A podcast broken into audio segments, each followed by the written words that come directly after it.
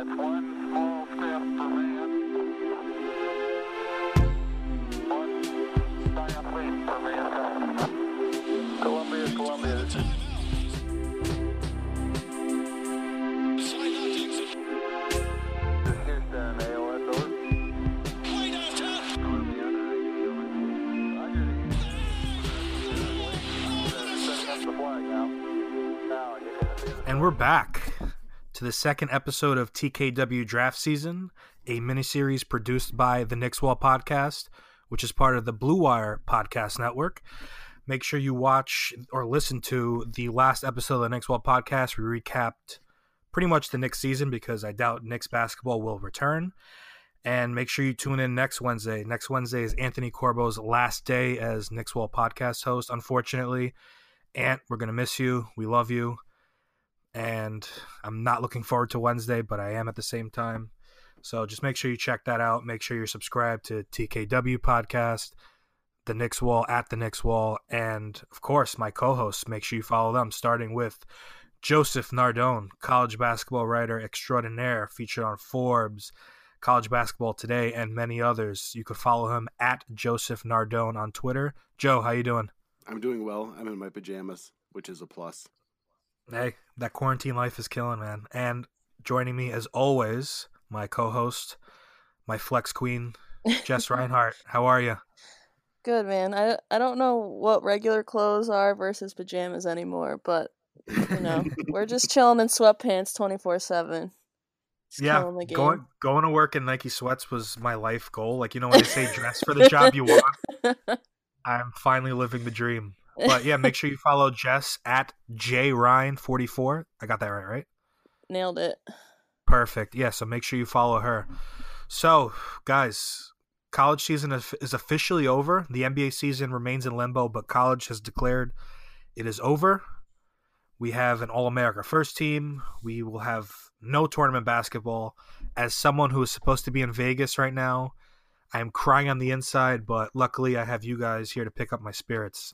So let's just throw it around. Joe, what are your takeaways from this college season? Best player, best team, whatever you got. Uh, well, listen. Obviously, the season was cut short, and it was in a weird way. Excuse me. And I was viewing this season as a bad, like as terms as pro prospects, pretty bad all year round, and was not emotionally invested in like any team or player more so than I have been in years past. So it's weird when you ask that question, given the context of everything happening around us. What's what I'm going to remember most about this is the Big East tipping off, uh, while every other league is shuttering their conference tournaments because of the coronavirus and COVID nineteen. Um, as far as Player of the Year and stuff like that goes, uh, I didn't. I know people made cases for like Obi and a couple other guys and stuff like that. I never. This was like the one season where I didn't feel like somebody jumped out at me to the place where I'm like, yeah, that guy's the for sure best player in the country. Um, so like I know this isn't the great answer for for like a podcast, but like I defer. Like I don't think there was like an actual national player of the year. Well, that's the problem with this draft class overall because there's just no one to say like, "Wow, this guy is clearly a cut above." I feel like the that guy is probably an international guy, but in terms of the college season, I, I think if we did have to pick someone, I would probably go with Obi. He's the only one. Dayton was probably the best team to me all year, and I'm pissed off we couldn't see how that translated to the tournament because I always feel like the tournament's the great lit- litmus test for a lot of prospects. But uh, Jess, would anybody that sticks out to you? I mean, I wouldn't be me if I didn't defend Luka Garza a little bit.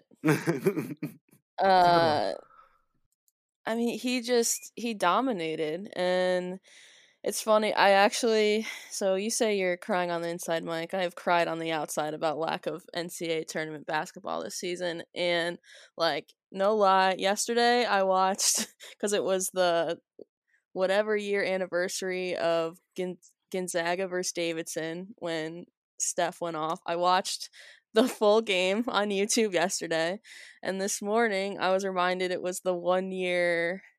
It's been one year since Iowa beat Cincinnati in the first round of the tournament, and so I watched like a condensed version of that on YouTube, and like to see the jump that he that Luka made from last year to this year. And even last year like he was pretty dominant in that game too when they needed him to be went and got buckets when they needed him to stepped out a couple of times to hit a couple threes but like just his body and like his ability to finish you can just see how big of a jump he made from last year to this year um and I just think at times he was pretty much unstoppable. And in the Big Ten, like, that's not a short order to fill, you know? It's, uh, it, it was pretty impressive most of the year. So I think he, while I love Obi, everyone knows I love Obi, I, I think I'd have to give it to Luka on this one. The popular second pick in that order because like I, like we said, Joe said it better, where no one really popped out of the screen and like you said, Luka was dominant. And in terms of a pro, like his pro appeal, you look at that second first round pick. If Sadiq Bey isn't there for the Knicks, I'm taking a hard look at Luka. There's still a need for backup center. Yeah, it's, and I think, uh, and this is where also the the season ending so abruptly. It's like we don't really know yet who's fully to be in the draft.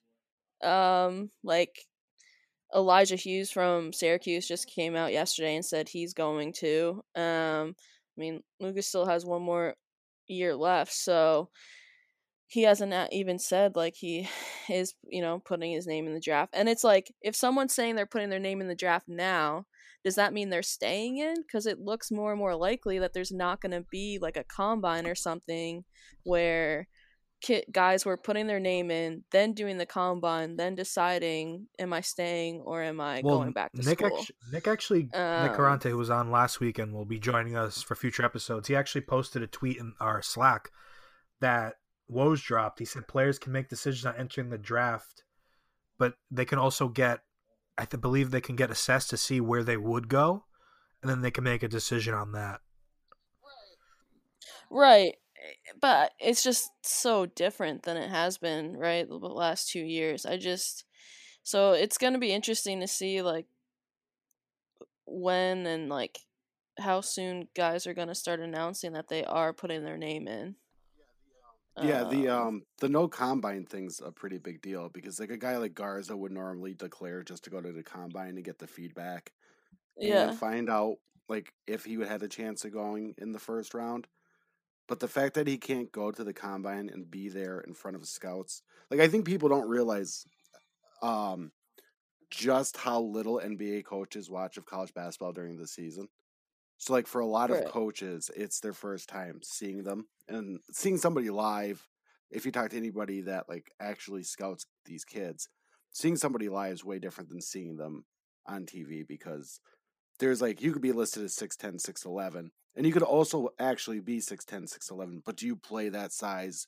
What does your frame look like against other people? Stuff that like all the measurables you would think would depict how they are, but they don't really accurately depict how they play or whatever.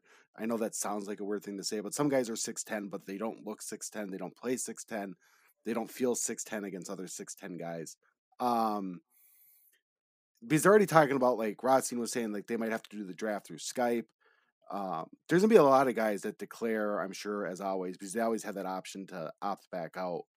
Um, but it's just their feedback's to be way worse than they ever got before, which is to lead to some unfortunately probably some bad decisions and then some guys staying just out of fear yeah because i and i just think i mean for for me i just always go back to like kevin Huerter. he had every intention of going back to school but he just had a killer combine and it was like he would be dumb to go back because he had a guarantee uh, from a team at a certain point in the first round and so he knew at the very least he was going then so it's like you have to stay in at that point. But I just don't see how much someone like how different of opinion someone could get on their own game like from now until the draft when they're not going to be able to see play like it's just the most bizarre had that scenario. with the tournament yeah go ahead now can i ask a question here do you guys oh no i'm gonna say do you guys like luka so much because you didn't uh, get luka that that that's always gonna sting That's The always going to proven to be sting. good Luka. Garza, I mean, Garza's more of just like, Ugh. if he's there, I'll take him type of player. I don't. On it. but yeah, I mean, I. I think I said this last pod. Like he's just the quintessential college player. I still don't really know how he's gonna translate into the NBA. He. Yeah, it's just it's gonna be interesting. I. I mean, I just fought for him to be player of the year, but do I think he's going to be a great NBA player? I, I really don't know. Not great, but I could definitely see him being a rotational guy, which is what I would expect if he were to come to New York or really any team. I don't think you're going to be getting Marc Gasol. I think you'd just be getting like Willy Hernangomez, slightly better, Mhm. which not bad. not but- not terrible. Yeah. Uh, quick breaking news just while we're here. Uh, not that anyone really gives a shit. Harvard grad transfer Seth Towns chooses Ohio State over Duke. Suck Oh, it, that Coach was K. like, wasn't that like last night? Come on, Mike, 11 get with p.m. it. What? 11 p.m. Eastern on Sports Center. Yeah, Why it was last what? night. Come on, Mike. Uh, no, no, I'm blaming Ev. Fuck that. I'm not taking the break. he just posted that. I thought it was breaking. I'm news. sorry. I didn't know I had to be your, you know, deliverer of, Oh. of breaking news. My fault. My fault. Yeah. All right. So yeah, I'm deferring that to Ev. Ev's getting blamed for that. Oh man, That's got how him bad- good. He just got fake wojed. He got fake wojed right there. God. That's how bad. At least it happened. If it did happen. that uh, a, Yeah. uh, a Harvard graduate's transfer is being televised. I ESPN. literally, I literally sent uh yesterday morning when the tweet went out that he'd be announcing last night. I said Yeah. normally I wouldn't care, but I'm clinging to any and everything I can. So let's go Ohio State. Hey, anything anti-Duke, I'm very in on. That one, that one year last year was just and they're just losing. so uh, did you you see Alex O'Connell's transferring? to where? He's just in the portal, hasn't Oh, okay. decided, but Go to Kentucky. Go to Kentucky. Go to Kentucky. Ugh, Let's talk about Tre it. Jones declaring and how awful of an NBA prospect he is. If you wanna go with it, dude. Tacko Fall last Uh, year stood 37 feet away from him. That's how much they didn't think he could score or shoot. And now he's an NBA draft prospect. One, this pro- this class is so bad he'll probably go in the first round. Two, Tre Jones isn't even close to an NBA player. He's like Rajon Rondo without the height, the defense, the athleticism, or any of the skill, and he's going to go in the first round I don't know how he averaged uh, 16 a game this year. That's because somebody had to Baffling. score. C- yeah. yeah, but how? Like last year when I was watching him, like I said, I sound like a broken record. The only shot he seemed to have any confidence is was a pull up right below the free throw line.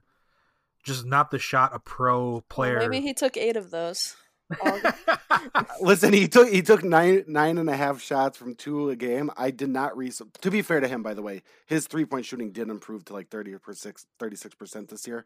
So um, Mhm. I guess there's the idea that he's a more competent shooter, but he's shot under four of those a game. But I bet you if we looked Well- into it, most of his uh, field goals attempts were inside uh, the free throw line. Yeah, and I haven't done the Like I research on this. I just wanted to bash him. his appeal, and that's fine, completely fair, clean shot. His appeal is defense. That to me, like if the Knicks were ever considering him, which I wouldn't, because shooting's already a major need. His all defense is so for him. He's a good overrated. Last no, last year It is, He he he was- he, good he did well on Shamorie Ponds, and everybody's like, "Oh, what a good defender because he stopped Shamorie Ponds." And Well, he it's gets like, to, the Duke rub is always going to exist. That's just. but it's like Shamorie. Ponds is is barely an NBA player. He's in a, he he was Yeah. in and out of the league. It's like great. He could stop like you know. 10 guys in the ACC that'll never see a second of any professional level ever. My take on that is Tyus, his brother Tyus, I thought was way better than him at Duke, and he's a good, he's a decent NBA player. He's not anything special. So it's kind of like the Marquis Teague, Jeff Teague thing going on, where if the older brother's better than you and not doing well, I'm not gonna get the younger brother who's not doing well. I agree with you. That's how uh like I don't know. Like I I really don't want to like go out of my way to like just just bash Tre Jones, but like if his redeeming quality is smart basketball player and plays defense, um look to see how Mateen Cleaves or Peyton Siva Siva, Siva did when they tried to be NBA players. It's the same Peyton mold. Siva, man, Fuck that guy. People thought he was going to be a good NBA player, and it's like, why? Like, why? He can't shoot, and he won a lot of games. Small. Yeah. Because he won for that cheater, Rick Pitino. Rick who Pitino. is now at I- Iona. Yeah. I wrote about that. Iona. For, How weird is that? points.com. Everybody go read it. Search my name and Rick Pitino. Yes. Check that out. Yeah. Oh, I can't wait for Siena to beat them. Are you Uh, anti Pitino, Joe? Because I am. Yes, I am very much anti Pitino. I'm, I'm also anti the people that are giving him his 25th chance. Like, it's not only like Pitino being back in college basketball. I know this is an NBA draft prospect uh, podcast, but we're going to go on a small rant here. The people like Mhm. Dick Vitale and these other people, like, oh, it's so great. Rick Pitino is back in the game just at the right time. The fact that this dude's been given 85 million second chances and he's still being portrayed by some, by not all, by some as like some kind of like leader of men and good guy and all this other stuff. It is just an indictment on the entire sport of college basketball. Like it really is. Like Rick Pitino should not be in college basketball whatsoever. Not only did you have like th- it's it's a lifetime achievement and scandal, right? Like if you were to compare, ah, if you were just to take one scandal at a thing, you'd be like, oh okay, he cheated on his wife. That's none of her business. Fine. If you were to do the hooker scandal or the the stripper scandal to one thing, you'd be like, all right, maybe he could recover. If you could do like the 900 different NCAA scandals, you'd be like, oh, okay. But like, it's all of them on one dude who's shown no remorse and keeps saying it was a few bad eggs that he had nothing to do with. And he's Iona's new coach. I hope Iona loses every game. yes, Joe. Ah, yes. Fun story. Uh, back in college, I will not say the year, but Montrezl Harrell was on their team. Empty arena. I just stood there just to heckle Rick Pitino for two hours. I lost my voice screaming "fuck you, Rick Pitino," for upwards of two hours. I really, I really can't wait for like the first Manhattan Iona game to see what those fans do to him. Or I'm, I'm also just interested to see what like this like is the Times Union Center, which that's where Siena plays. Like, are seven thousand seats going to be full for when Rick Pitino comes strictly because it's Rick Pitino. Like I'm just I'm very interested to see like all the ripple effects this has in for the Mac in general. Um but that being said, Siena's oh I can't wait. Oh my god. I need college basketball back so bad. Yeah, I just uh, well anyway. Anyway, my just to put a cap on Pitino, he was supposed to coach Puerto Rico and he backed out, so he is a coward, and I want nothing to do with him. But uh, If Fair. he really, if he really missed basketball that much, American basketball, like he said, he would have done what Jim Calhoun did. Do you know what I mean? Go to a Division three school and build it up. yeah, But he's so greedy and so ego filled and so like everything that's wrong with the way people godify to fight college coaches that you know he had to get back at the D one level. I know it's Iona, so people are like, well, he went back to a lower lower school and all this stuff. If he's back because he wants to be back and he knows in his brain that if he does well there for three or four years, he could get another power conference job and somebody disgusting enough will give it to him. yeah, probably. College basketball stinks. The whole ideology stinks. they all should be ashamed of themselves. Harvard, you too, pals. You have an endowment of forty billion dollars, and you're laying off people. Jerks. I love People it. have to stop I pretending. when- People have to stop pretending colleges are like these, uh, like these places of just higher learning and altruistic value and a place where people learn. They're they're fucking businesses, and all these ones they're all cutthroat and they're all evil and they're not all, not all. I'm sorry, but many of them are evil and disgusting. I would I would side with the all, but like I said, there's a couple good guys. I love when Joe really, really gets passionate about No, something. it's It's, good my to know favorite because I, thing. I have a feeling. I will get into the prospects in a second. I have a feeling. A forty billion dollar endowment at Harvard, the biggest in country, and they laid off people, including including cafeteria workers, and they're not gonna pay for them. They're just gonna let the unemployment. Well, that kind of goes back to. I mean, as great as the NBA players have been, and kudos to them for donating money. Where the fuck are the owners? Only Mark Cubans donated. All these guys are like, "Oh, I can't pay these workers." Are you fucking joking? Like, are you really fucking joking? Like, these people matter. There's and it shouldn't be on the players. Yeah, it shouldn't. the millionaires are paying. It shouldn't be on the employees to play other employees. You know what I mean? Like it'd be like say we were the three of us were paid right to do this podcast by the the Knicks wall, and then one of the three of us got laid off.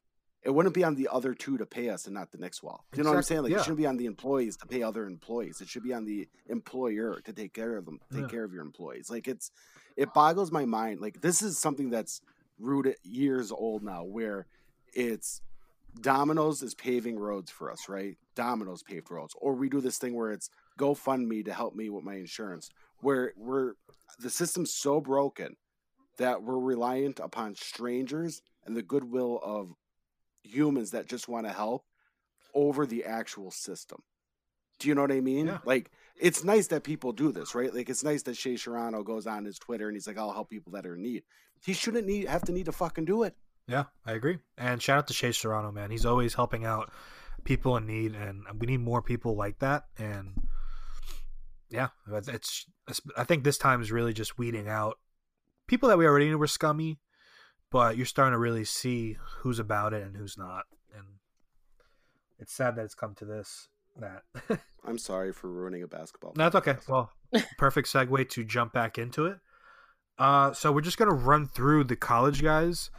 The only All American that's in the lottery is Obi Toppin. Luka Garza was also on there, as well as Marcus Howard from Marquette. If you people remember, that is the person for people that don't watch college. Rather, that is John Morant's first matchup in last year's tournament. It was a pretty good game.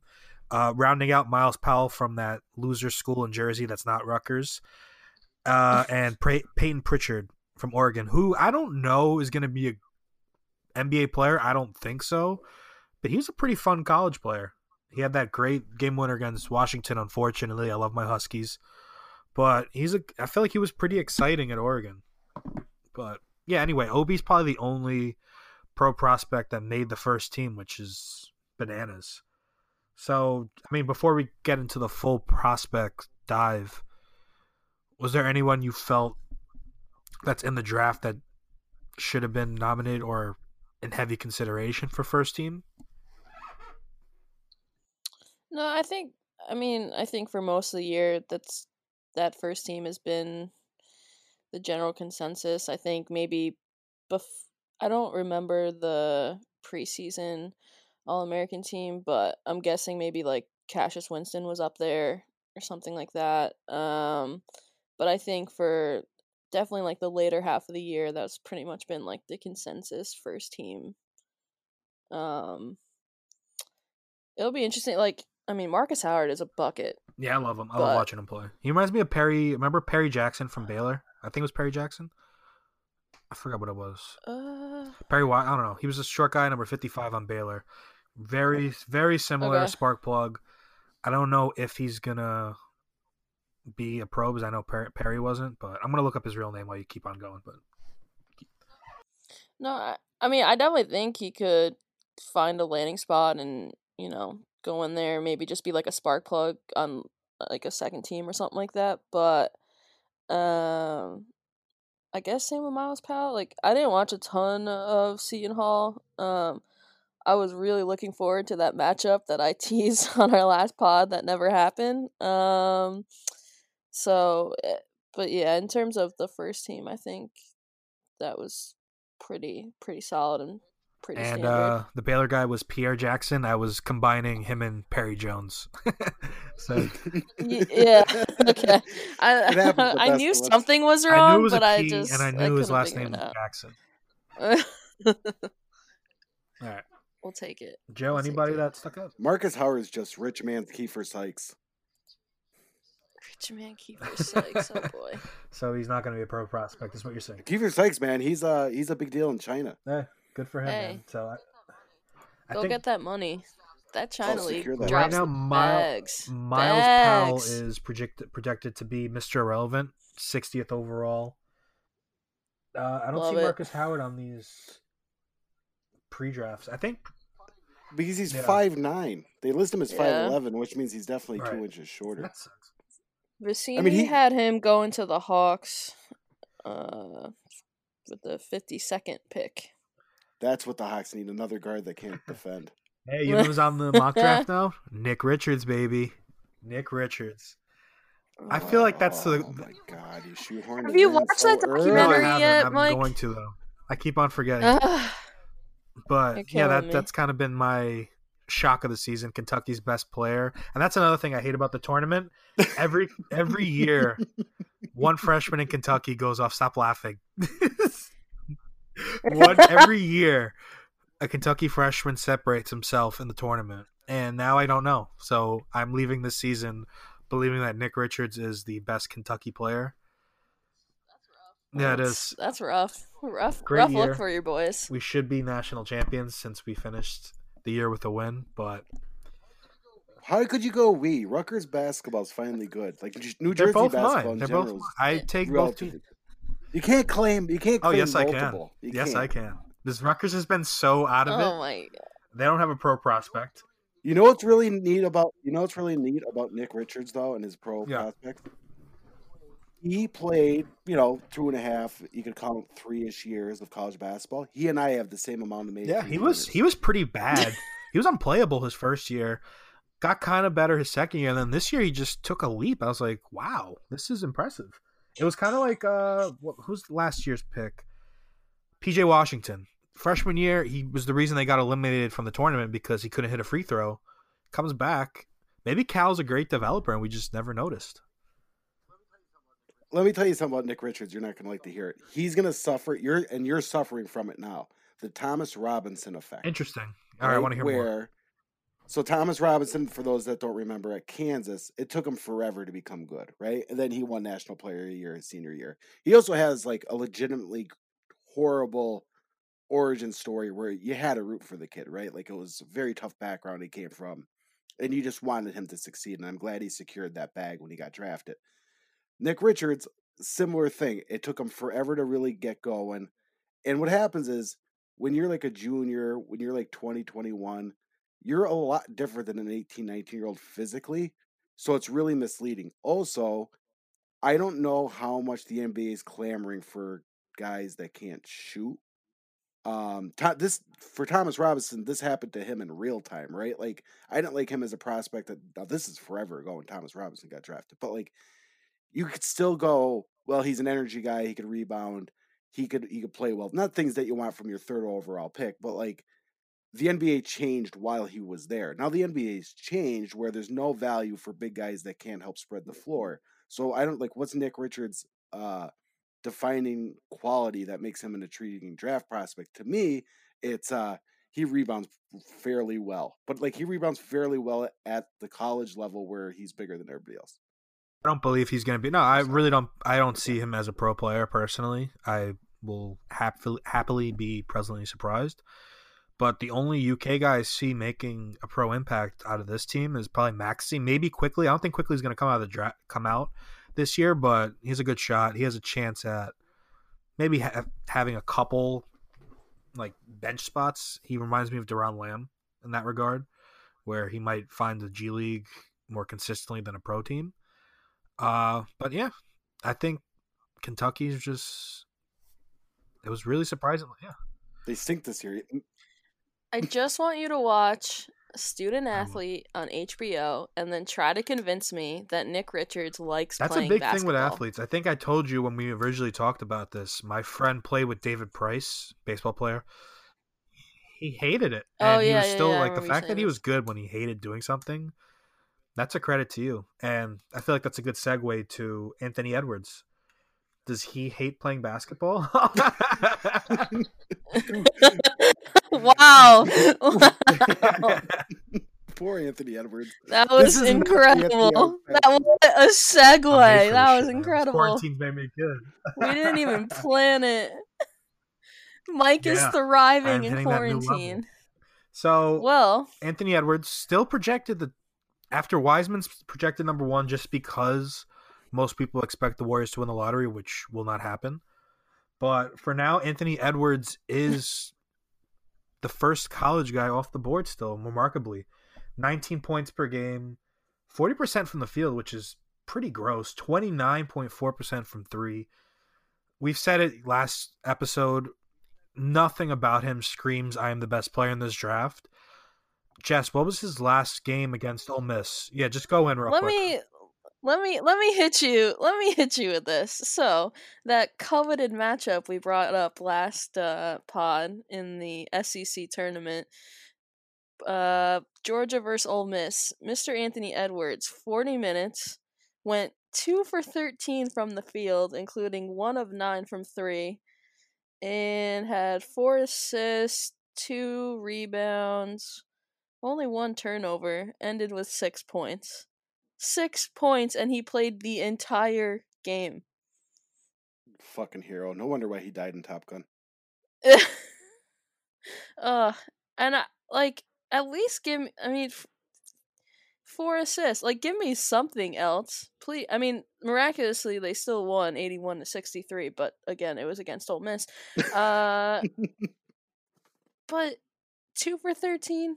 That's that's who you want to draft second on coming off their last game. I Like, mean, there's not just- much else to say. Man, it's just, I don't know. That, it's just, it stinks. What was Yeah, I that? do. Do you, do you have a soundboard? That's incredible. It's just, I was um I'm sorry. I was talking to uh guys I consider smarter than me when it comes to draft prospects. And Chris, I'll just say his name. I don't think he'll be offended. Chris Stone from the Sporting News. He and I were talking about it. And then he did a podcast with Sam Mhm. Vecenie, the Game Theory podcast. And Sam is a lot more optimistic about Anthony Edwards prospects. And me and Chris were talking about how because this draft class is bad, right? And I think everybody could admit that you have to kind of cling to a certain kind of narrative. And this is something, Mike, oddly, me and you did Mhm. this last year for RJ Barrett, right? Where we're like, well, college spacing's killing him. And when he gets to the NBA, it'll help him be better and all this stuff. That's the narrative people are now using for Anthony Edwards. Oh, he has no help. The spacing's killing him. When he's trying to get to the rim, it hurts. Somebody has to shoot for Georgia, so he's going to shoot a thousand times and all that stuff. But I always will revert back to, but RJ Barrett was way better. Like his numbers were better. He was more efficient. Like the numbers Jess said against a bad Ole Miss team is atrocious. And then his season numbers, as Mike mentioned, under 30% from three, 40% from the floor. He's not great defensively.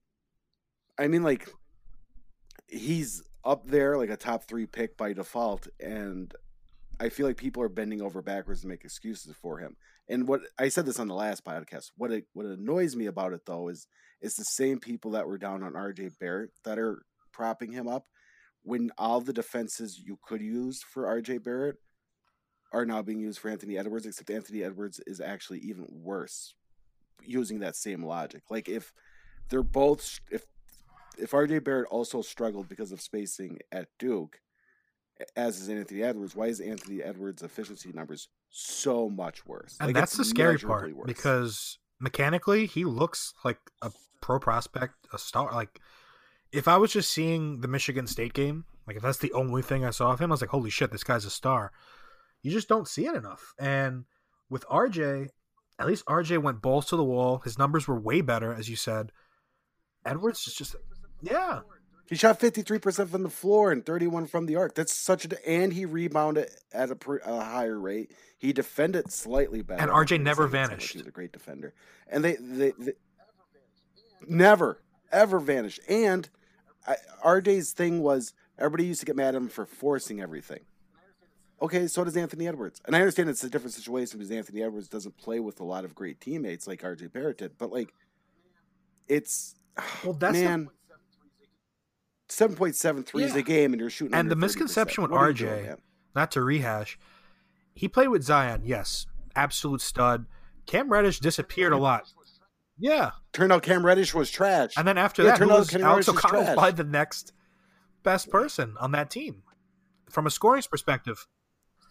they had the guy from the White Stripes Jack playing White a bunch shot of minutes. ice cold 27% from three last year. 27 as your three point special. Me too. I, I everyone thought did. he was going to be good. And so that's why RJ's that was RJ's bailout. And look, I'll give Ant Edwards his due. Every interview I've seen of him, he seems like a knowledgeable guy, like a good kid. And Georgia isn't the best place. He chose it though. He chose to go there, so he knew what he was doing. unless he, I would want him to see to stay in Atlanta. Go go with someone with like Trae Young who could set him up for easy buckets. Because I do not want to see him on a team with the Knicks where he's going to have to create for himself. Because I have a feeling we're going to see what we see at Georgia, where he's just aimlessly doing step backs like J.R. Smith's. Like every bad J.R. Smith game, I think would be the norm for Edwards, especially in year one, which I want zero parts of. Yeah, he I can see screams that Dion too. Waiters to me. He screams Dion Waiters. Irrationally confident, can't score. Like will put up scoring numbers when given the opportunity, but none of it's going to help to win. None of it's going to be efficient. Um, I know nothing of his character or anything like that, so I don't want to speak to any of that. I'm not comparing him to Dion Waiters in that way, but like. I, I, I still like I'm still I've still yet to hear like an actually solid, reasonable, consistent explanation why people view him as a good prospect. Because there's you could say like somebody could put up those videos and be like, look at all these things he does great. But then none of uh, none of those numbers back that up. And then if you use the other logic, which is saying, well, his numbers are bad because of, they're not consistently applying that to every other draft prospect. They're just bending over backwards for this guy because you have to cling to something. And I guess it's better than talking about James Wiseman, who's probably like an archaic big man. The scary part. Just clinging on to hope is how you end up with a bad prospect. He fits. If you look on his tankathon thing, it's he's a blank canvas prospect where you are just clinging to development, which is not linear. You can't say, all right, next year he's going to take a leap forward in three point percentage. He may not, and then, what? You passed on somebody that was already further ahead or can supply a better need, like Lamelo Ball, like Killian Hayes, just because oh Anthony Edwards he's he's got the size and he has the mechanics, so naturally he's going to be good if we develop him right. No, that's not always the case. Anything else on Edwards before we move on to our next guy? I got I got don't think so. Yeah. Good luck, Goose. We'll be rooting for you. But uh, all right, next guy, Cole Anthony. I want to get to Cole Anthony now because we talked about him last last week. Not the greatest year for him. He finished with 18 and a half points. Also a bad shooter, 38% from the field, 34.8% from three. He has he's a good shooter. To me, he's Dennis Smith with a jump shot. I don't know if that's fair to him, but Jess, what was his last Uh, game? So what was last his last game impression? was first round of the ACC tournament versus Syracuse. Uh, UNC lost eighty-one to fifty-three. So he had played thirty-seven minutes, went two for ten from the field, on one for six from three. Um, four rebounds, three assists, six turnovers, ended with five points. Not a great look. I, I yeah, and I feel like he's the prospect being force fed because I was reading. I'm not going to say the name of the writer or outlet that put this out, but they're saying Anthony's probably one of the most likely prospects because the Knicks have had their eye on him the longest. Which uh, someone please explain that to me why that should be a reason you take someone. But he does seem, especially if they fall, he seems like a guy that would likely end up there. I'm not a fan of taking him over. Like I said, I've been very vocal about liking Lamelo and Killian over him, even Halliburton, who we'll get to in a second. But I mean, Joe, anything to cling on to for Anthony's development right now? He just looks like a guy who can only play one position, and if his shot's not falling, Yeah, I don't want to get God too be with you. redundant because I know I talked about him last time I was on with you guys about how I feel like most of this is based off his like 10 years of hype building through the New York Post and Slam. Um, and we talked about, you know, obviously the Knicks connection, all that stuff. Um, it's, it's the worst North Carolina team and forever lying. He was a big reason why. Um, not just his fault again, um, but almost everything I said about Anthony Edwards applies to him, except he played with better players than Anthony Edwards and he's less like the Dennis Smith comp, he's less athletic as well. So yeah, like if if you're picking a 10 and he's there for some reason, you might as well take like a flyer on him because I think this draft again is awful and I'm being very pessimistic about it and I obviously there'll be a couple guys that end up being good that nobody thinks will be good and maybe Cole to be one of those guys. But at a certain point, I just feel like you just got to look at the guys for what they are and if we're being honest about it, if Cole Anthony came into North Carolina with no hype and he was just some guy and his name was like Bob Williamson, nobody'd care. He wouldn't even be a lottery pick.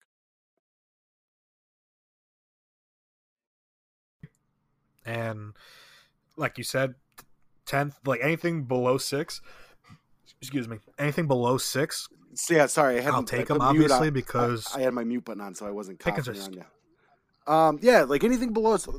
Honestly, anything, anything after, after like the top three picks, you could jumble up that rest of that thing. If if you cock yourself into loving Cole Anthony and you're at five, I get it, right? Because what's your other option? Do you know what I mean? Because like, really, uh, Hampton, RJ Hampton's probably the only guy, or Maxey. but like Maxey can't shoot. get- Maxey, Pickens Maxey are can't shoot, after, right? Like he, he burst onto the scene this year. We are all like, yeah, Maxey, he's great. And then he shot under thirty percent from three, and Well, yeah, no. Let's get to him next. Oh Let's go no, right and I'm just saying, like on. all these guys are super flawed in areas that are very important to basketball, like shooting. And you said it really well earlier, and it's not something that's discussed enough when we talk about draft prospects. Development isn't linear. Just because a guy's a teenager doesn't mean you could expect growth year after year after year. And the the the trope I'm in eh, NBA draft guys are so much better about this now. They don't even do it anymore, right? Like this is something Chad Ford used to do. Like the guys that do it now don't do this at all. But they they used to say like all he needs to do is develop a jump shot. Like as if that's something nobody was already trying to develop. You know what I mean? Like these guys are trying to be good jump shooters. They just can't get there for whatever the reason, whether it be mechanics, just an inability, whatever. If it was just as easy, just as easy as trying to get better at it, I'd be shooting 52% for three for the Sixers right now. Do you know what I mean? Like, it's not this thing where you could go, oh, Maxey or Cole Anthony or Edwards or whoever. All they have to do is develop this one specific skill set.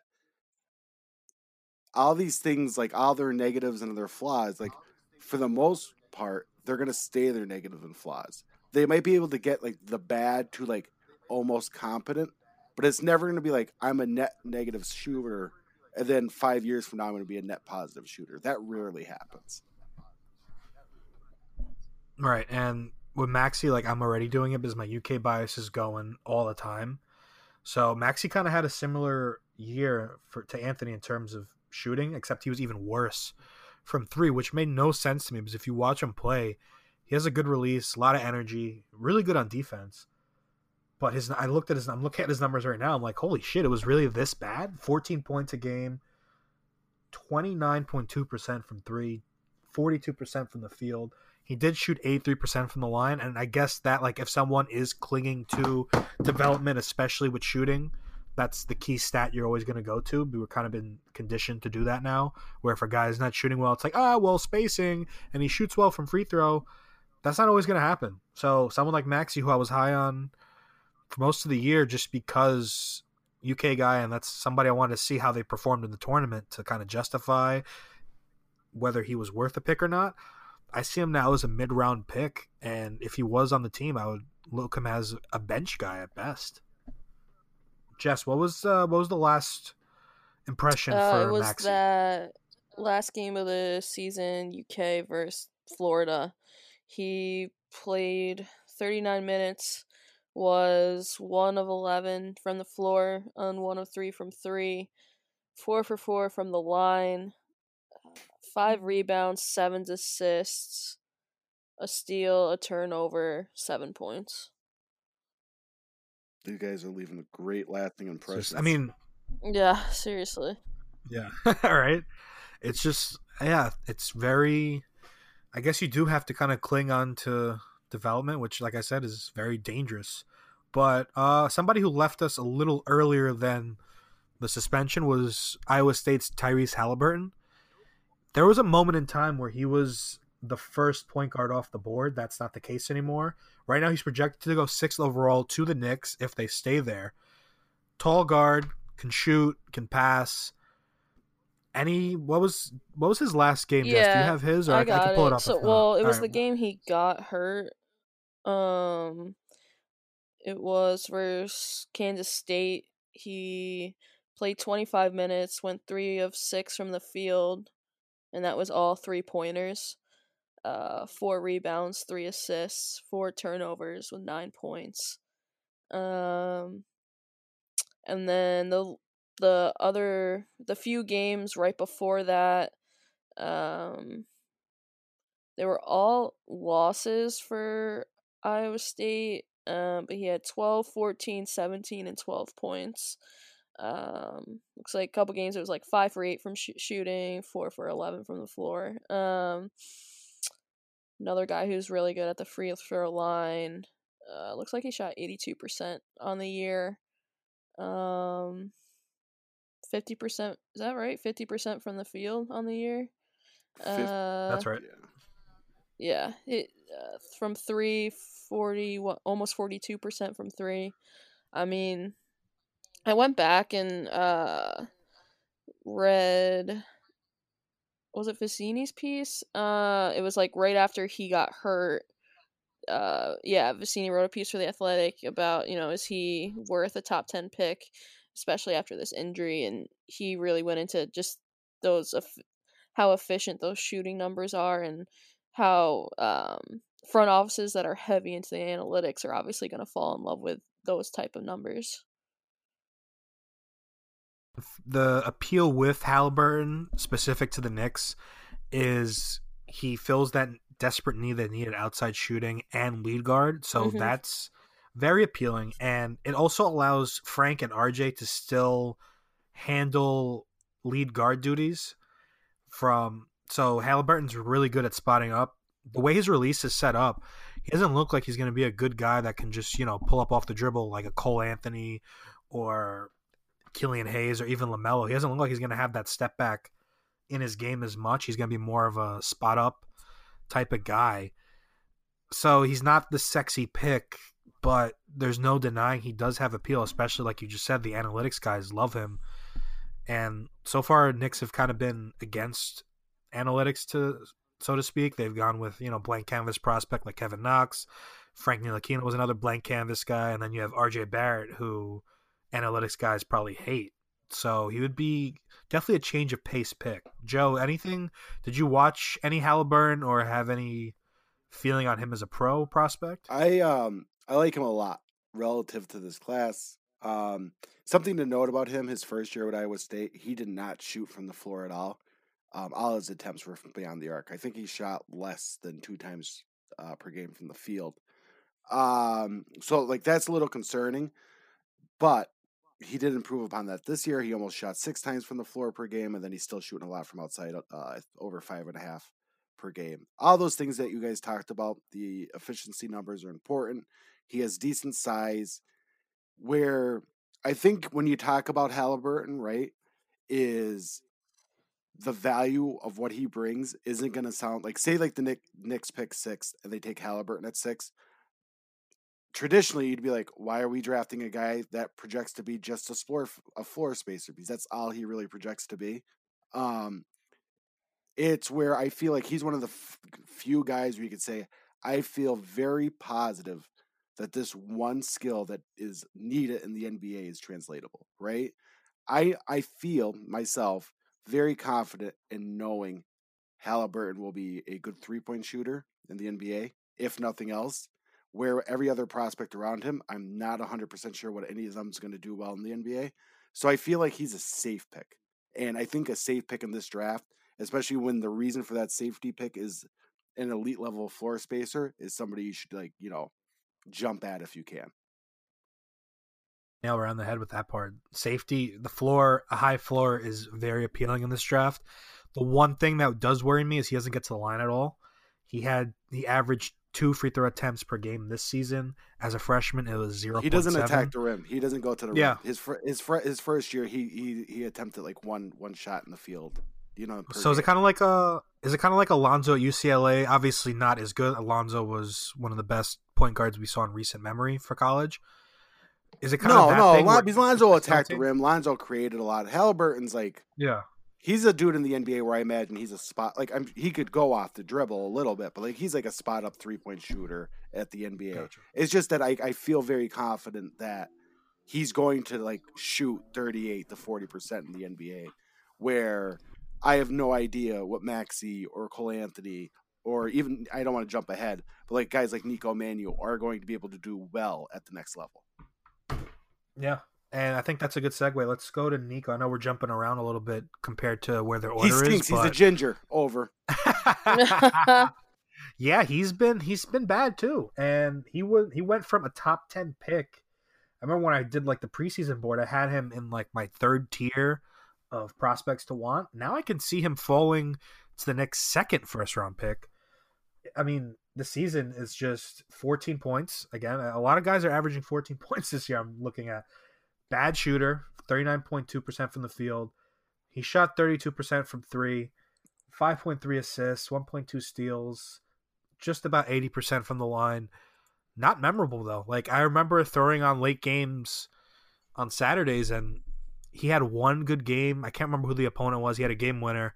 And then after that, I forgot he was playing some nights. Did you guys know Chase Jeter was in Arizona this year? Sidebar. I completely forgot Chase Jeter was playing college basketball this player. year. Yeah. I he wasn't the best like, player in pre-things. Arizona this year. Nico Mannion wasn't the best basketball player on uh, Arizona. I like Josh Green better as a prospect. Uh, Zeke, I can't pronounce his last name, was actually a better player at the college level. I don't have a ton of thoughts on him. Like he's in like that guard range for, or yeah, in that like uh, I guess the you could the point guard range. He's uh not somebody I'm like enthralled on, and I like I just talked all that shit about Cole Anthony. Um, I view Nico Mannion like not even in that tier with Cole. Well, like I said, I, I would put him even below. Actually, not below. He's probably in the same grouping as Maxey, but there's that's that's somebody I'm not except like if my team is like, all right, this is going to be our starting guard next year, I might hit the panic button and start looking at Cade Cunningham tapes immediately because nothing about Mannion appeals me appeals to me rather. I rather have if we're picking him that late, if he's going to stay in the G League and I guess lead the second unit eventually, maybe there's some appeal. But yeah, like you said, there's nothing there really. Jess, anything that you like from him or last last impressions from Nico?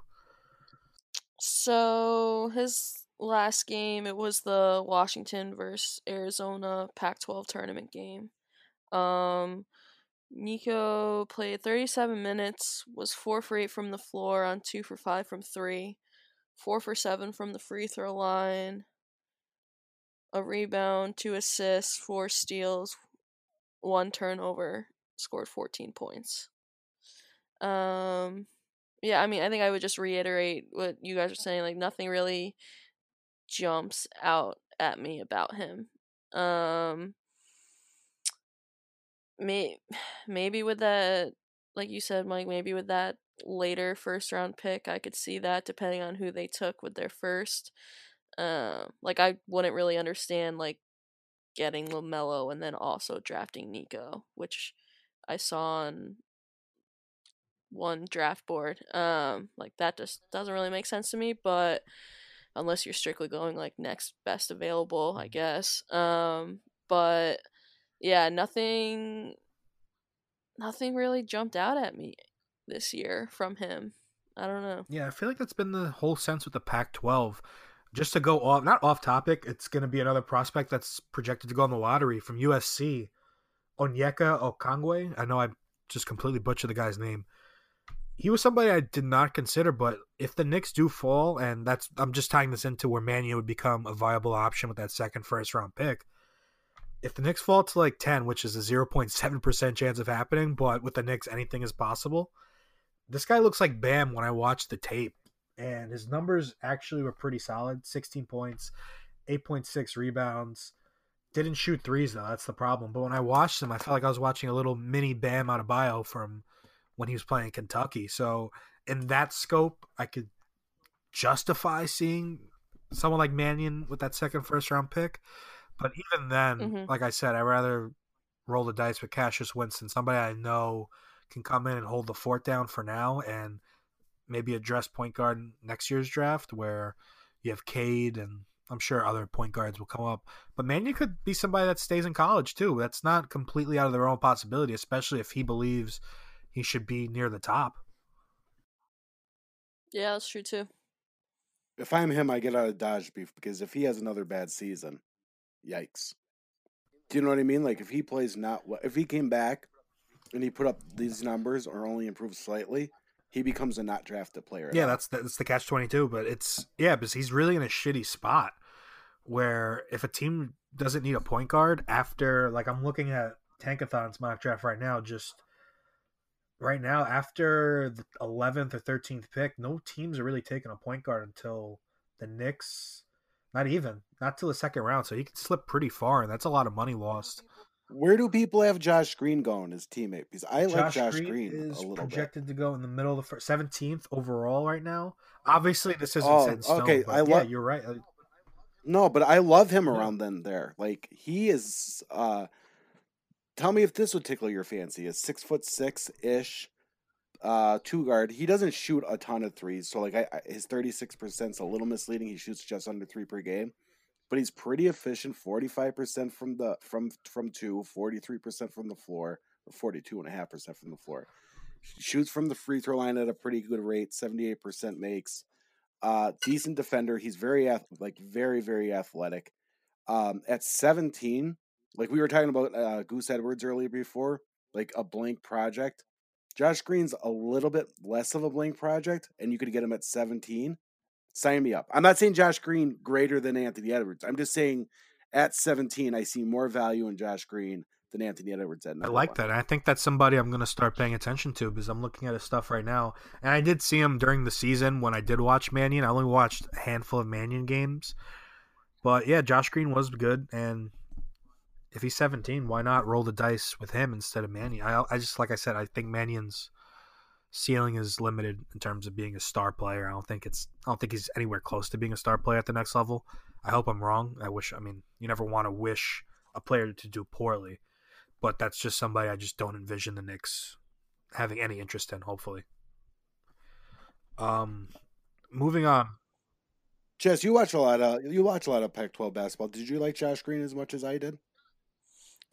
no, I mean I completely agree with you. Like he's definitely got like I don't even know how to explain it. It was just like watching him play. You're kind of like, yeah, that's a next level player. Like he maybe he doesn't do one thing like amazing. Like you were saying, like Halliburton, you know his three point shooting is going to translate, but he seemed like a very like hard nosed, like tough on the ball type of defender, also, which is you know obviously very good for a six six wing.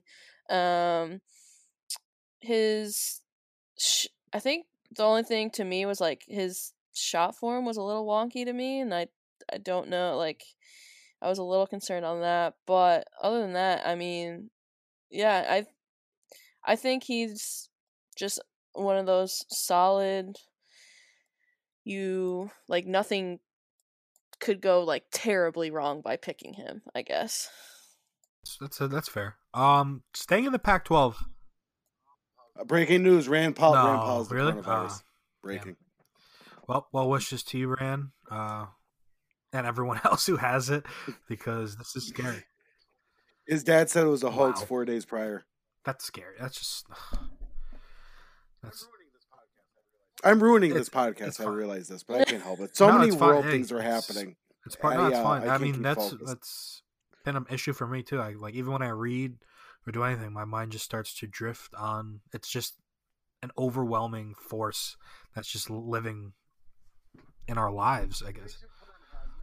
You guys should put on hazmat suits and drive over to my house, and we could just run in my backyard at six feet apart. Play pickup basketball from six oh feet my apart. god. Um. Yes.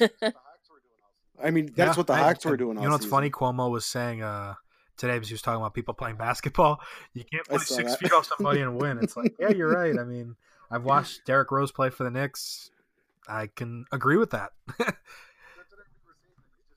That's what everybody was saying. That he's just so scarred by the Knicks that that's where his mind went Yeah. when he was talking about. also, I, I do want to see Cuomo. basketball. Cuomo says he plays basketball. This is an official challenge to the governor of New York. I will play you one on one. Oh my god. Um, yeah, so just a couple more prospects before we get out of here. Let's stay in the Pac 12. I know we talked about them last week, so we could keep it brief, I guess. Jaden McDaniels, Isaiah Stewart. Uh, I do like Isaiah Stewart. I think Isaiah Stewart's better, but pro prospect wise, McDaniels has that blank con another blank canvas prospect type of person where the tools are there and if developed properly, there's a case to say he's a much better pro prospect than Isaiah Stewart just because Isaiah Stewart is an old school quote unquote forward. Um yeah, Jess, what would you who would you if you're the Knicks, let's say both of them are available. Let's say you trade into the Don't do this, Mike. Don't do this to me. All right. Don't Uh, do this to I me. I have to though. Who are you taking? Okay. Man, you're killing me. Wait, is this tr- so? Mm-hmm. I didn't watch this game because, or maybe I think I was like half-heartedly watching it on my phone. Did Jaden McDaniels not start that Pac-12 tournament game? Catch the beginning. I saw parts of it. I did not watch. I'm it. looking. I'm looking at the box score, and he played 31 minutes, but didn't start. Interesting. Uh, all right. Well, first, let me just run through this game, and then I'll try to answer your question. Um, so Jaden, like I said, didn't start, but played 31 minutes. Three for nine from the field, one for four from three, three for four from the free throw line, five rebounds, three assists. He did foul out also, had 10 points. Now, Mr. Isaiah Stewart, and I remember texting our college basketball group. I gotta find it. Uh, yeah, at one point he was six or six with a three for 18 points of Washington's total 26 points in the first half. That was at the under four timeout. Um, he ended up going nine for 11, still one for one from three. 10 for 11 from the free throw line. Uh, scored 29 points and had 12 rebounds. Um, it's actually funny. I had my dad knew I was coming on the podcast, and I so we had a quick conversation, and he's like, "Tell tell the tell the Knicks to draft Isaiah." Now, for those who need to know, he's one of the biggest Isaiah Stewart fans. That's where I get it from. So this is completely biased opinion, but his point was why not take a guy that you can literally say to him, I want you to lead the league in rebounding? And he will literally go and do it. If you tell him that's what you want from him, he will go and do it. And he, was bringing up the Hawks, so it was kind of funny you were bringing up earlier, Joe. But like, why?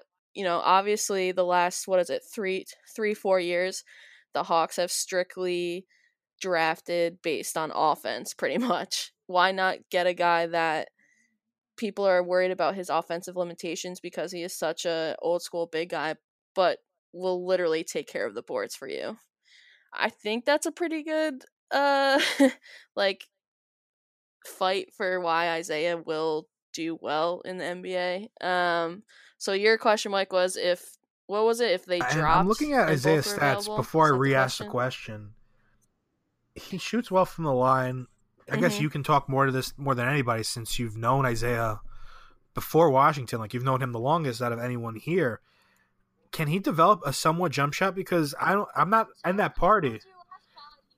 Yeah, I'm, I'm, telling not. I told you I'm last not in the pod camp he where can, we should man. completely I'm you. disregard certain prospects because oh he's a traditional big man. Yes, if you're picking up near the top where you can address other needs, that's different. If he's falling Yeah. all the way down to the Knicks right now are projected to pick 28th because that's where the Clippers finished, and he's there. Are you kidding? Like you can't pass on that. Me neither. I I, I, I think he'll think go like dro- the I don't think he's I think like drop the 15 far. to like 18 range. I think he'll go. I think um Ooh, the that'd be good. going to the Bucks, which That's pretty far though. which would be great. Uh, that's so he had Jaden going 19th. 18th to the Okay. Mavs and Isaiah Yeah, going 19th to the know. Bucks, which seems. I mean that that makes sense to me. I think it's gonna be hard for teams to get like past th- what you were saying in the scenario of like he's just like an all time big guy. But his, I mean, there was something crazy in. I'm looking in Vecenie's piece. Here it's with him talking about Isaiah. They were about 11 points per 100 possession, possessions better than their opponents, without him on the floor, they were 12 points per 100 possessions worse. It's not talked about. I think That's I mean, insane. Joe mentioned it earlier, where floor safety is a necessity in this draft.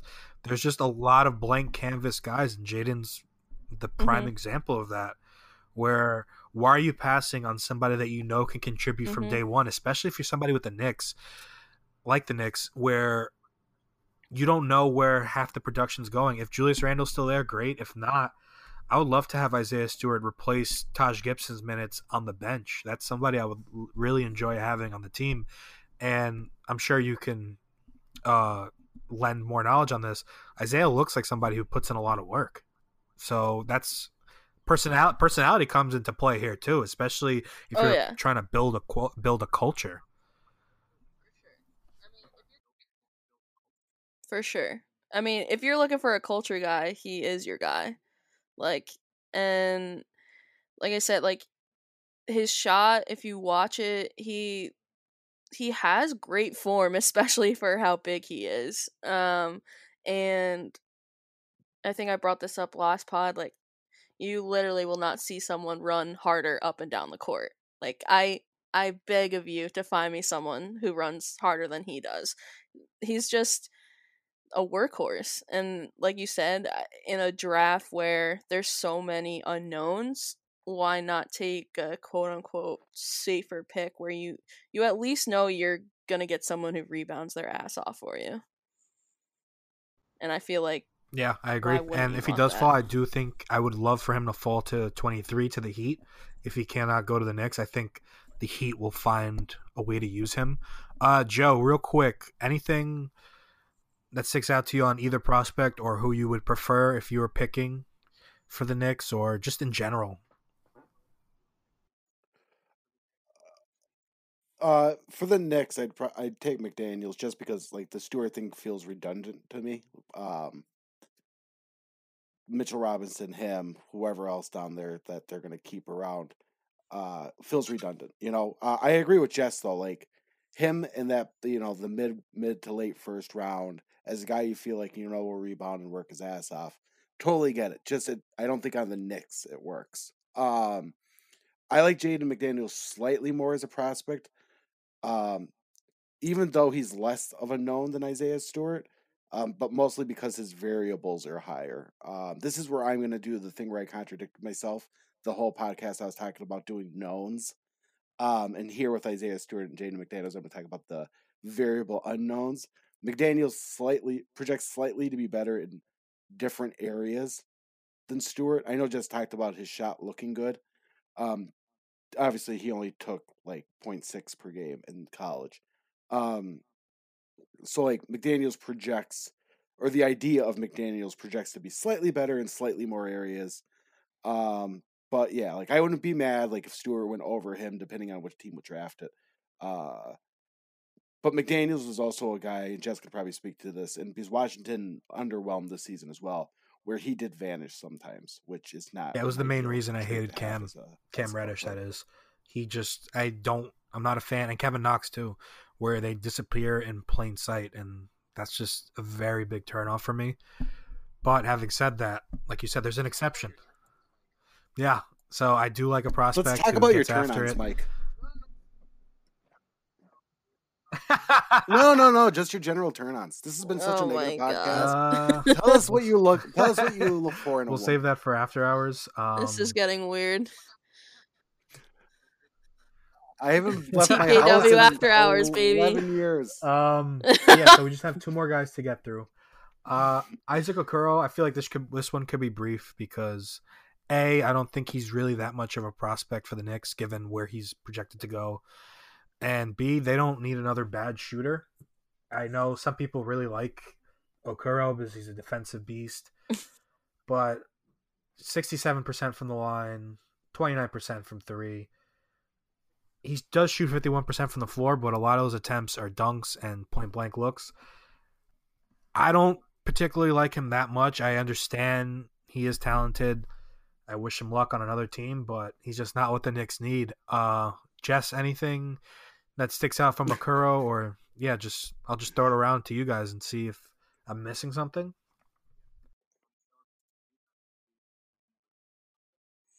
No, I agree with you. I don't I don't see him being um a Knicks pick. Um just pulling up the last game.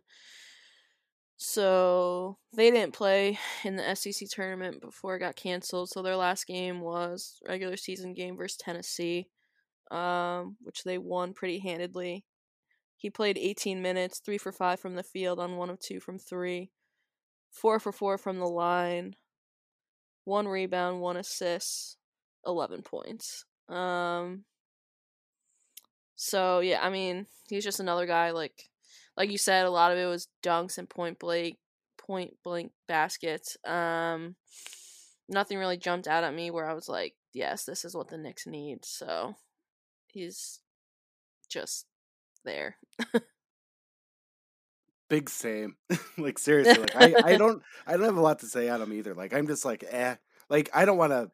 I've been doing it all podcast talking shit about all these guys. I think I said like nice things about Halliburton and Josh Green, and that's about it. Um, yeah, there's not a single thing for him that does the problem, and it's kind of been he's he is a microcosm of the full class, where he might have flashes and he might be a talented player, but you put him in any other draft, I feel like he's a mid mid first round guy at best, and right now he's projected to go top ten, and yeah, it's just that's just how this draft yeah that's how this draft is and we got to take it as So it is depressing. but like i said i feel like he he'd do better on a team that needs his skills more than the Knicks do because the Knicks need shooting they need a lead guard and he hasn't addressed either 2020 really is the worst. Worst draft class ever. We're in the middle I- of a I mean, pandemic. and overall for the class, I still think- well i mean we have the next couple weeks are going to be a lot of international talk i do like the i think the international guys are being slept on and Yeah, RJ, RJ Hampton, No, somebody Hampton I completely forgot Ball about, but that's another player that I would consider over a lot of these college guys, where he played against adults. I feel like that's better practice than dominating against kids. Nice. uh, but yeah, I the I feel like college has just been really bland. Like I guess this will do. We're gonna end with Obi, but before that, Saddiq Bey, I remember last week or last episode rather, you weren't that high on him. I've been watching him since. I do see a good floor spacer. Is there something about Saddiq that you just don't like, Joe, or is that's fun? Go ahead. Well, I mean, so like again, I'm gonna do that thing where I semi contradict myself, especially especially when I did the Halliburton thing where I said this one translatable thing. Um and you know, Bey actually shoots better from three than Halliburton. But um yeah, I don't know, man. Like when I watch Villanova play and I know he makes like 45% of his threes and he shoots a pretty high volume, which is like an absurd thing to do for like a guy that's six seven, six eight. I I don't know where he fits in the NBA. Like if he's playing the three, I don't think he's gonna be able to guard anyone because I don't think he's athletic enough. And then if he's the four, he weighs like I don't know, like 210 pounds, so he's gonna get beat up a ton. So like, yeah, it's great that he can shoot threes. I just think he he he's gonna have to play super limited minutes because he's just gonna get roasted when he's playing defense. release is the main the main point of intrigue for me. It's very smooth. It looked like Buddy Hield to me when I went in the comments section. Don't you compare him to Shavano? Oh, no, no, no, no. He's not. I'm just saying, like the way he, the way the release, like it's very quick, very smooth, like ideal catch and shoot guy. That's the first person it reminded me of. But obviously, Buddy Love is on his own level. Never going to disrespect Buddy Love. But it is a smooth release. I saw a lot of Robert Covington comparisons. I don't really see that in him. But I will be pleasantly surprised if he ends up being more. He's still the main guy I like. If the Knicks pick, it's actually 27th they're projected, not 28th. So that's somebody I do like. Uh, Jess, anything from Saddiq that we should that any last impressions that he le- possibly left, or is he kind of just is what he Um, is? Let me. I pulled up that game, which again was a um, regular season game. Um, Do people consider that- him a good defender? I'm asking. I don't think so. I was never I think it's okay. straight 'cause floor I was space. never really.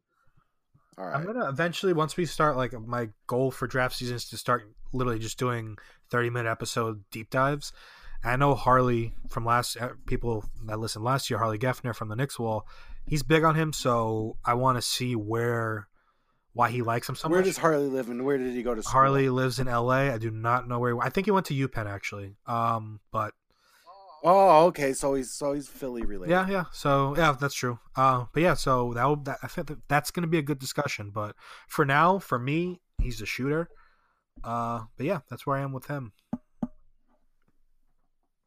Uh, And in terms of his last game, it was that one point win over Georgetown. He led Villanova in scoring with 18 points, uh, five for nine from the field on three of five from three, five of five of seven from the line, uh, three rebounds, an assist, and a turnover. not bad. I mean, like I said, he's not he's not great. He's not bad. He's what you want. I, yeah, It's exactly. just there. Um. All right. So just to come full circle, last prospect, Obi Toppin from Dayton. If the season end, since the season's over, he was probably the player of the year. I guess nobody else really stuck out. Most of the appeal with Obi is his in-game dunks. Uh, he did shoot well. His numbers do look well. Twenty games, uh, twenty points per game, seventy percent from the line, thirty nine percent from three. Only he did only shoot two point six attempts per game, sixty three percent from the field. But like I said, a lot of those were dunks, highlight reel dunks. Uh, he was a zero star prospect going to Dayton. Now he's leaving. He's probably gonna. Oh, he should leave. Probably a lottery guy. What do you guys think? Uh, I'll start off with Jess. Jess, what do you think about Obi? Last impressions and anything else? So, in terms of last impressions, I mean, his last game was uh the game we talked about last pod where he literally put the ball through his legs and then dunked it in game. Um took took down my homies at George Washington pretty handedly, which, you know, wasn't wasn't a great look for me, but it's all right. Uh but I just I I've been thinking a lot about it, especially after our last pod, um, where I think Joe was a little bit lower on him as an NBA guy than I was slash am, where it's it is a little bit more difficult to see because like it just it doesn't help that he played in the A10. Like his numbers are great, and I think he could have done that in a bigger league but he didn't. So you you can't just live off the fact like yeah he could have done this in the ACC or SEC or something like you really don't know but he's still I mean that Kansas game they replayed that a couple days ago I was rewatching that um, from Maui I mean he he still performed when he was in those big time games and there's just something he's just got like that electric spark to him where I just I think wherever he goes, he's gonna find a way to to use that. And also, we touched on this last pod, just and you just mentioned how he was, you know, a zero star guy. I think having that kind of experience is kind of is invaluable to guys getting drafted where they they've had to kind of work for what what they've gotten and it's not going to be any different going into the league especially after this weird college season like they don't have the tournament to show in that kind of environment how they perform um and i think guys are going to have a lot more to prove a lot more quickly once the draft does happen and we finally get nba basketball back like it they're just i think there's just going to be this feeling of having so much more to prove if you're in this draft class Anything on Obi? Good. Oh, I'm sorry. Uh, well, uh, so I'm kind of still roughly in the same boat I was with them, but I do want to put like the caveat out there that like I wasn't super high on Brandon Clarke for the same reasons I'm not super high on Obi. Uh, and I was wrong. Do you know what I mean? So like, it's not like me being not super high on him makes him not valuable as a prospect. I like him in certain fits. Do you know what I mean? And it's it's like like if the Warriors got him, I love him there. Do you know what I mean? Um, but like if he's on the Knicks, I don't love him there. Uh, I will say what the, uh, something Jess messaged last time we podcast together was his ability to shoot Mhm. threes off the dribble, and I was like, I don't remember seeing that. So like, I started watching more. uh I don't want to say film. I, I YouTubed him more. um, and I uh because when you say film, it makes it sound like I'm like in a Big lab. difference. Yeah. You're you're in your You can only bunker watch with film with the glasses on. Yeah, glasses right with like on a and a notepad. Yeah, with a note with that yellow legal paper drawing sketches of everything. I wasn't doing that. I went to YouTube and I typed in Obi. Um, he could do that, and I was like, wow, I don't remember this, and uh, it comes off really fluid. So I'm way like I, I don't want to say way, but I'm I'm more positive on him. And then I listened like um, the Game Theory podcast again, like I said earlier, with uh, Chris Stone and Sam Vecenie the other night. Uh, he made the big TV, and big TV. Oh, that's my goal. well, uh, maybe this podcast will make it. I'm on it. um, and they, they were talking about Obi, and Sam was talking about it in a way where, like, all the stuff you said about Isaiah Stewart earlier, and all the stuff I think about Brandon Clarke, and like all these other guys, like, where I feel like Zion Williamson ruined it, right? Like, because he's like that other guy that's like a weird shape and size, and he, but he's just like a generational, generational athlete in strength. I need to like just come to the terms with it's okay for a guy just to be like super athletic and not generationally athletic when they're undersized. And that's what Obi is, right? He's super duper athletic. He's strong. I know he's old for his his his age grouping and all that stuff, but the right fit, the right coaching, like the Warriors, I get why that like for me that's mentally where it goes because it's quicker pace. They're not going to ask him to sh- like create his own offense. Uh, he's going to like develop into, uh, I think, an above above positive defender. Um, all these things, and she Jess really did. She really changed my mind because I went and I went to the lab and I looked at the OB the OB three point shot, and it wasn't just him spotting up shooting threes. It was him coming off the dribble. Or one time, uh, I can't remember the clip where I tell everybody to go look at it. He was coming off a screen and a catch and shoot where he was kind of falling away and it was such a smooth and clean release. It was jarring. He's like, it would have been jarring if any player in the world did it and Obi did it. Not that I was like he could do it all the time, but the fact that I saw it um, with my own eyes made me be like, oh, okay, Obi, Obi's better than I thought. I've made an Obi believer out of him. My You work did. here is done. I think my fear of being wrong on Brandon Clarke also plays a, a huge factor. That's this. fair. Yeah, That's well, fair. I still I'll like. accept it. um, the more I've seen of Onyeka from USC, I kind of feel like Don't Really? you dare! He stinks. Oh.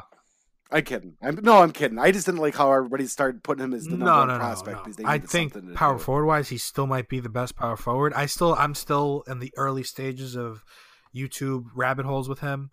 But like I said, I said earlier, he reminds me of Bam. But for Obi, I've I have more trust in him developing a reliable jumper, like you said. And he has a great name, and I'm a big believer in strong basketball names, and he has one. He's from Brooklyn, so Mhm. I always got a rep for New York. Um, but yeah, I still believe he's not a Knick player just because of where he's going to go, other positional needs. But I think it's somebody like if they do trade Randle, uh, maybe he becomes somebody that they could be interested in, depending on if they move up in the draft. But I don't see that happening right now. Um, I feel like that's a good place to stop. Uh, All the guys we like, we What don't was want on the Knicks. Is that bad? All the guys Yeah. we seem to No. like, we don't want on the Knicks. my We're like, oh, I Yeah. like this guy. Don't put the him on only the guys Knicks. I really want on the Knicks that I feel like will still thrive are LaMelo, Killian, and uh, what's his name? Uh, I'm drawing a blank. Deni. Deni. Uh, I don't. Nick's gonna be our Deni expert, but I've watched a little bit of Deni and I like that. Um, yeah. And with yes. that, stay so tuned moving for our forward, we're gonna do a little more pod. international. We are still gonna include college guys because we still have to talk about the second round, which we haven't really gotten into, and there's still stuff to talk about with the college guys. We just wanted to do, you know, a wrap up on the college season, which was unfortunately cut short. Um, before we get out of here, Joe, you have anything to plug? Any upcoming columns, pieces? I know you had something on Pitino that you mentioned on Clutch Points. Anything coming up? Yeah, so this past week I did the thing on Pitino. I also did uh Kansas should be declared the national champions. I wasn't serious. If you read it, it was kind of jokey. Um, I have a couple other things, uh, projects in the work. Uh, I'm gonna play that close to vest. Also, if I had forty billion dollars in my endowment, I'd take cafeteria. Joe's a man of the people. Make sure you follow him at Joseph Nardone. And he's a great writer, one of my favorites, especially for college. It's really, really informative. And like I said in the first podcast, it's somebody I rely on to give me like a landscape look of the college field. Uh, Jess, anything to plug? Uh, well, I guess not since they took my season away. No. Uh I don't know, man. I it's it's it's it's tough times out here, but uh you know, I've actually had a couple ideas of of things we could hash out. Maybe uh we can discuss off pod. Uh just to, you know, keep things light, keep things fun. I had uh but other than that, follow us on Nixwall. I Yes. think we're gonna start streaming some more on uh on Twitch.